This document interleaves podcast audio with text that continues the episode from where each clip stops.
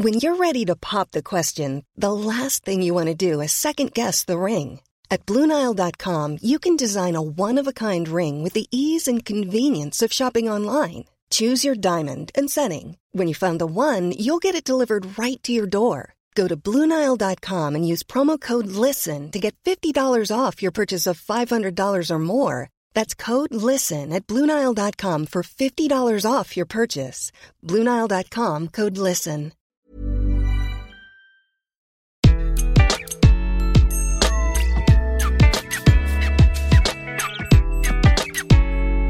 Bonjour, je suis Gaël Châtelain, bienvenue sur mon podcast Happy Work, le podcast qui va vous parler de bien-être au travail et surtout de la manière dont vous allez pouvoir l'améliorer chaque jour. Alors vous le savez, nous entrons dans la période des bonnes résolutions de début d'année et nous allons nous poser une question. Faut-il changer de job? À en croire un sondage du groupe AEF, 9 personnes sur 10 y auraient déjà pensé, souhaitant se reconvertir ou l'ayant déjà fait. Sur cette proportion, 28% se sont lancés, mais 64% avouent ne pas avoir encore passé le cap. Selon la première étude de l'Observatoire des trajectoires professionnelles, 26% des salariés, soit environ 7 millions de personnes, ont connu une transition professionnelle au cours des 12 derniers mois. C'est absolument énorme. Que ce soit par choix ou contraint, un actif entrant aujourd'hui sur le marché du travail changera en moyenne 4,5 fois d'employeur selon l'INSEE. 4,5 fois. Moi, je me rappelle du temps de mes parents qui ont connu les Trente Glorieuses, il était assez courant de commencer sa carrière dans une entreprise, dans un métier, et de le finir dans la même entreprise avec le même métier. Un concept nouveau est apparu il y a quelques années, le concept de slasher, le principe de passer d'un métier à un autre. Personnellement, ce concept, je l'applique depuis que je suis diplômé en 1992. Oui, au siècle dernier. Les plus jeunes d'entre vous ne riez pas, s'il vous plaît.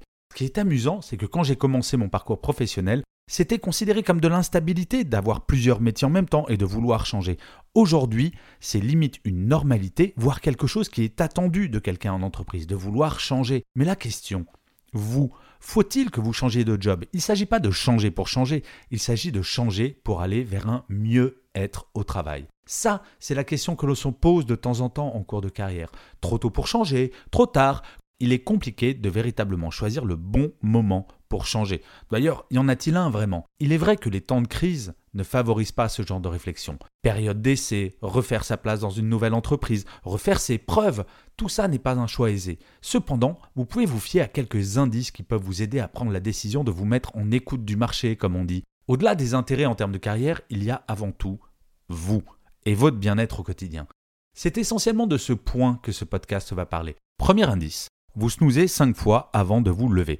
Vous savez, snoozer, c'est cet acte, quand votre téléphone sonne, d'appuyer et miraculeusement, dix minutes plus tard, le téléphone ressonne. 64% des Français snoozent chaque matin.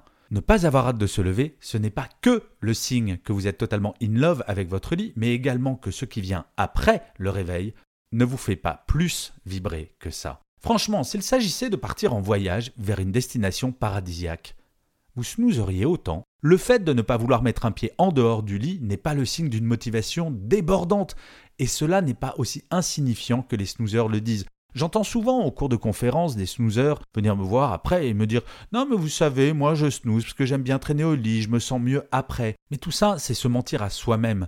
Le snoozer, avant tout, et les études l'ont montré, c'est pour grignoter du temps sur notre temps de travail, c'est se dire ma journée de travail va commencer plus tard. Le faire de temps en temps, pourquoi pas, quel bonheur à la limite. Tous les matins, c'est autre chose. Si vous en faites 5 ou 10, là il faut vous poser des questions. Vous savez, à la sortie d'une conférence que je donnais en Tunisie, quelqu'un est venu me voir en me disant Monsieur Châtelain, pour sortir de mon lit à 7 heures du matin, mon premier réveil sonne à 5 heures. Là, très honnêtement, on touche à la pathologie. Le deuxième indice, au travail, vous checkez votre Facebook et votre Twitter perso au moins 5 fois par jour. Quand on commence à se lasser de son travail, il faut trouver des occupations qui ne concernent pas forcément l'entreprise. Par contre, quand on est à fond dans son travail, on n'a pas le temps de savoir si un tel vous a poké, si l'autre a répondu à votre message sur Facebook pour savoir s'il allait venir à la soirée que vous organisez, etc. etc. Quand on commence à avoir fait le tour de son travail, ce que l'on faisait auparavant en 3 heures ne prend plus que 1 heure, 1 heure et demie c'est l'expérience, et ça c'est normal. Et mécaniquement, si le périmètre de sa mission n'évolue pas avec le temps, petit à petit, on finit par être désœuvré. Il y a quelque chose qui m'inquiète cependant, et c'est apparu dans une enquête que l'entreprise Olfeo, une entreprise française spécialisée dans l'édition logicielle de sécurité Internet, a faite. Cette étude montre que les salariés passent en moyenne 113 minutes par jour sur Internet. Alors cette étude a été faite en Allemagne, en Belgique, en France, au Luxembourg ou en Suisse. Et on peut se dire, à partir du moment où 90% des salariés ont accès à Internet, ce chiffre n'est pas étonnant. Par contre, ce qui est étonnant, c'est que sur ce laps de temps, 50 minutes des connexions sont consacrées à du surf personnel, soit 44% du temps passé à Internet. Rapporté sur une année, cela représente 25 jours par an consacrés à naviguer sur le web pour aller voir des vidéos de petits chats, tweeter, facebooker, etc. etc. Des choses qui n'ont rien à voir avec son travail. Imaginez ces 50 minutes si vous les utilisiez à faire autre chose, par exemple votre vie perso. Et c'est là où l'on voit que l'on commence à s'ennuyer au travail. Si vous passez 50 minutes par jour au travail à regarder des vidéos de petits chats, c'est que peut-être vous avez perdu un peu d'intérêt dans votre travail. Troisième indice, le temps va passer lentement. Ceci est totalement lié au point précédent, mais il s'agit d'un symptôme différent. Celui qui fait que le temps passé au bureau paraît une éternité, surtout, vous savez, vers la fin de journée. Les minutes paraissent des heures et l'on regarde sa montre toutes les deux minutes à partir de 17 heures en attendant l'heure à laquelle partir ne sera pas trop considéré comme une démotivation totale. Vous savez, pour ne pas entendre cette phrase. Alors, tu prends ton après-midi? Donc, pour faire passer le temps, on check s'il se passe quelque chose sur les réseaux sociaux. Et la boucle est bouclée. La vidéo de petit chat va nous servir à faire croire que l'on travaille. Quand on commence à passer du temps au travail juste pour passer du temps au travail et pas parce que l'on a besoin de passer du temps au travail en termes professionnels, c'est que l'on commence à s'approcher du bore-out. C'est un peu complémentaire, voire l'inverse du burn-out, c'est le fait de s'ennuyer quand on est au bureau. C'est un syndrome qui apparaît de plus en plus malheureusement. Quand on compare tous les salariés de l'OCDE, les Français passent beaucoup de temps au bureau. En moyenne 1514 heures par an. C'est 2% de plus qu'en 2015. Et c'est plus que leurs collègues allemands qui ne passent que 1356 heures au travail en 2017, soit moins 1% en 2015. Les Hollandais, c'est 1433. Les Danois, 1457. Eux aussi, en baisse de 3%. Je ne parle même pas des travailleurs indépendants, la France est un des pays qui les conduit à travailler le plus durement. Mais ce qui est incroyable, sur ce sujet de combien de temps passons-nous au travail. Contrairement à des préjugés ravivés depuis la crise des pays périphériques, les Grecs sont les plus gros travailleurs d'Europe avec 2018 heures annuelles effectuées en emploi. Les écarts les plus importants d'Europe entre l'Allemagne et la Grèce s'élèvent donc à 671 heures d'emploi. Cela représente plus de 80 journées de 8 heures par an. Et quand on compare l'économie de la Grèce à celle de l'Allemagne, on ne peut pas dire que le temps passé au bureau soit le gage d'une activité économique florissante. Cela interroge. Donc, sur cet indice, si vous passez beaucoup de temps au travail et qu'en plus vous vous ennuyez, il est peut-être temps de se poser une question. Quatrième indice, la procrastination devient la règle. Pourquoi ne pas faire demain ce que l'on pourrait faire aujourd'hui finalement?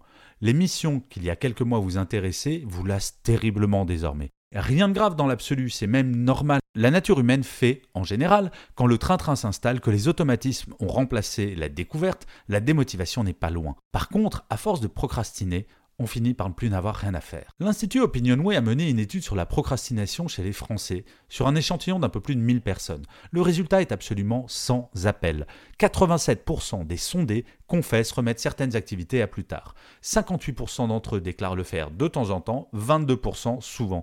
Vous savez qu'il n'y a que 12% d'entre nous qui ne procrastinons absolument jamais. Et si 24% des personnes interrogées affirment repousser les actions longues à effectuer et 27% les actions répétitives, ils ne sont pas moins de 49% à procrastiner qu'ils jugent les tâches sans intérêt, ce qui est absolument logique. Mais la notion d'intérêt est relative. Ce qui nous intéressait quand on venait de prendre notre job peut nous saouler absolument terriblement au bout de quelques années. 49% par exemple, si l'on prend la vie personnelle, 49% d'entre nous admettent ajourner la corvée de ménage. Et au bureau, c'est 54% qui vont repousser au lendemain le classement et le rangement du bureau. L'étude montre également que 48% des procrastinateurs affirment avoir manqué une opportunité. Et c'est ça qui est peut-être le plus grave avec la procrastination. Procrastiner va peut-être faire que nous allons rater une opportunité. 22% des personnes interrogées dans cette étude OpinionWay auraient ainsi manqué une promotion et 16% un entretien d'embauche. Et oui, travailler, c'est aussi être en alerte. Quand on commence à tomber dans l'habitude et la routine, la fin n'est pas très loin. Le cinquième indice, tout vous énerve. Vous maîtrisez votre mission, vous le savez, et en cela, vous ne supportez plus la moindre contrariété, la moindre remarque. Rappelez-vous comment ça se passer quand vous avez commencé votre boulot, à l'écoute de tout, curieux ou curieuse, voulant à chaque instant apprendre quelque chose de nouveau. Si cela est du passé, il faut vraiment penser à regarder ailleurs. Je ne pense pas que le travail doive être une contrainte insupportable. Je suis profondément convaincu que tout le monde peut et doit prendre du plaisir au travail. Bien entendu, certains jours sont moins joyeux que d'autres, mais là je parle d'un état moyen. Et je ne peux pas croire qu'une tâche absolument répétitive, sur laquelle on n'a plus à réfléchir, à être en alerte, puisse être intéressante. À propos de l'énervement, l'Institut CSA avait recensé les défauts qui agacent le plus les Français au travail. Vous savez ce que c'est? Alors ce n'est pas véritablement son travail qui nous énerve en premier. En tête, on retrouve les collègues sales ou malodorants, et ça, c'est 29% des sondés. Arrivent ensuite les fainéants pour 25% des sondés, les faillots pour 18% et les râleurs pour 6%. Mais finalement, la question est plutôt l'énervement que vous ressentez du matin au soir à cause de votre boss ou simplement de la perte de sens de travail qui mène au bore-out. Selon une étude de Deloitte pour Viadeo, les éléments qui contribuent le plus à la perte de sens au travail seraient le processus d'évaluation pour 40% d'entre vous et le manque de reconnaissance pour 43% d'entre vous. Mais c'est là, sur cet indice, qu'il faut être un peu indulgent avec vous-même. Si tout vous énerve, ce n'est pas véritablement de votre faute, c'est peut-être parce que votre boss ne vous donne pas assez de reconnaissance. C'est peut-être parce que, effectivement, vous n'apprenez plus rien et vous n'avez plus l'occasion de progresser dans cette entreprise. Mais il faut en être conscient, il faut se dire, ok, m'énerve, ce n'est pas normal, il faut que je change cet état de fait, et il faut peut-être que je change de travail. En conclusion, ces cinq signes ne sont bien entendu pas les seuls, mais ils sont à mon sens les plus significatifs. Il faut parfois avoir le courage de reconnaître que notre boulot nous ennuie, et très honnêtement, socialement, c'est compliqué de dire à ses potes Ouais, non, franchement, mon boulot me saoule. Et comme dans un couple, il n'y a que deux options redonner du peps au quotidien, dans son travail, histoire de se remotiver, ou bien se mettre à rechercher son nouveau dream job. La vie est courte et nous passons le plus clair de notre temps au travail. De vous à moi, est-ce que vous avez envie de passer toute la journée à vous ennuyer au travail? Non? Alors si c'est le cas, changez. Je vous remercie mille fois de m'avoir écouté. À la semaine prochaine. Prenez soin de vous. When your skin feels nourished and glows, you radiate confidence. Osea makes giving your skin a glow up easy with their clean, clinically proven Mega Moisture Duo. This seaweed powered duo features two of Osea's best sellers, Undaria Algae Body Oil and Undaria Collagen Body Lotion. Glow from the inside out. Get 10% off your first order with code GLOW at OseaMalibu.com. That's O S E A Malibu.com code GLOW.